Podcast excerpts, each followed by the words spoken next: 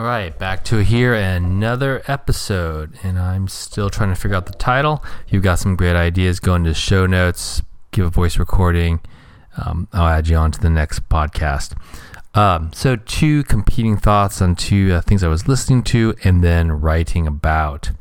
So, first is an essay in which it's a little bit more, a little more elaborate, a little more technical on how do you design the uh, objective functions uh, to generate demand.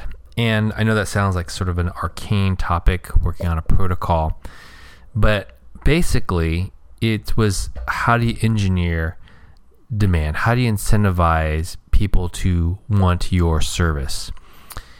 And I, I actually think that's in many ways the central question all of us are trying to figure out for whatever we're offering, whether we're offering a service as an employee or as a freelancer or a startup um, a creator, and, and thinking about that. And there, there are there are a couple of interesting sides to that. The first, which I, I explicitly say I'm not going to address, is around the classical things of how do you make something stand out in a market right what is the product market fit equations? And there's so many people who've written about this and i think it's still not an easily directly solvable thing. So you have to build something that you know actually people want. But that alone I, I think doesn't really actually solve the problem. And i i myself perhaps have wrestled with it too much because any meaningful idea um, is probably quickly copyable in many, many instances. Um, and so, from a personal perspective, um, as well as a business, I think people, again, it's become cliche, but I think it never really hurts to like dive into it more, is to fall in love with the problem.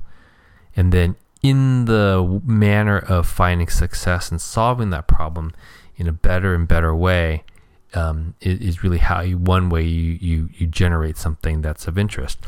Now, on top of that, though, I, I was really working on this idea of, well, but how do you make a system, in this case, a, a protocol, a network, fuel itself so that it's explicitly designed to encourage word of mouth and for people to share? And and this is actually a very tricky problem. Uh, on the one hand, you want to say, well, it just has to be extremely good. And um, when something's extraordinary, when something's really good, then the word of mouth will just come. And, and there is some truth to that. When something is remarkable, you, you want to remark about it. And so you can look at things such as the restaurant industry is probably the easiest and best example. Sometimes it's movies. Um, and it's just so good, they need to tell you about it.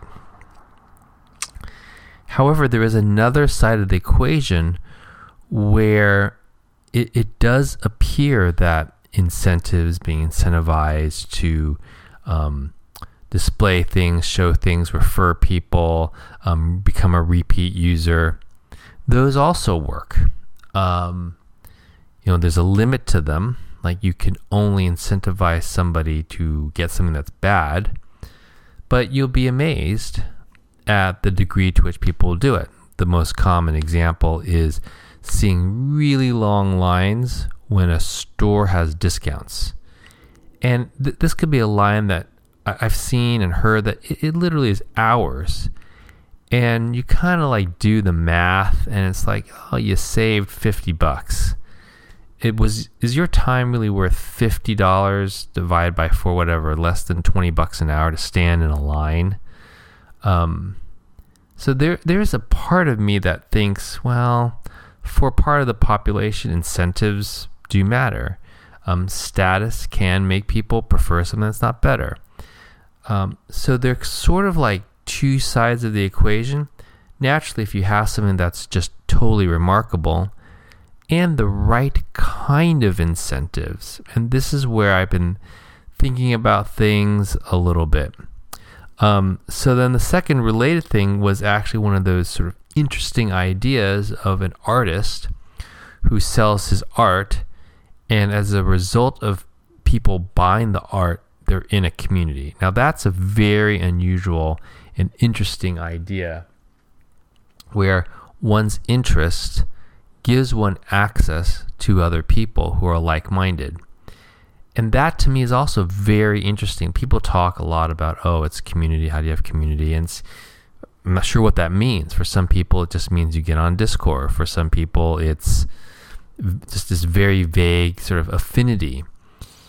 Um, but but to me, I think when you're melding products or services that have meaning and a set of people who get to know each other, there becomes something very interesting and enticing around that model. And it's not perhaps totally new from an execution perspective. There's a lot of people are offering, hey, if you buy this thing, you're in this community, you're in a Facebook group. And it just, it, there, there's something more that's going on around that that mixes incentives which unlock new opportunities or meeting people or things that are exclusive that I, I think we're just scratching the surface on.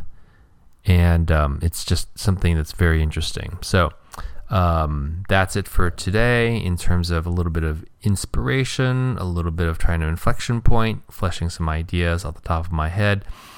Um, maybe the thesis on this one isn't as tight, but uh, just if you have questions, if you have something you want to participate in, if you want to share your thoughts, go into the show notes in your podcast, or if this is showing on YouTube, um, click on it and then say something. I'm really experimenting with this thing where you just click on this link, you'll open up a microphone if you're right on your your phone, and then you just speak right into it.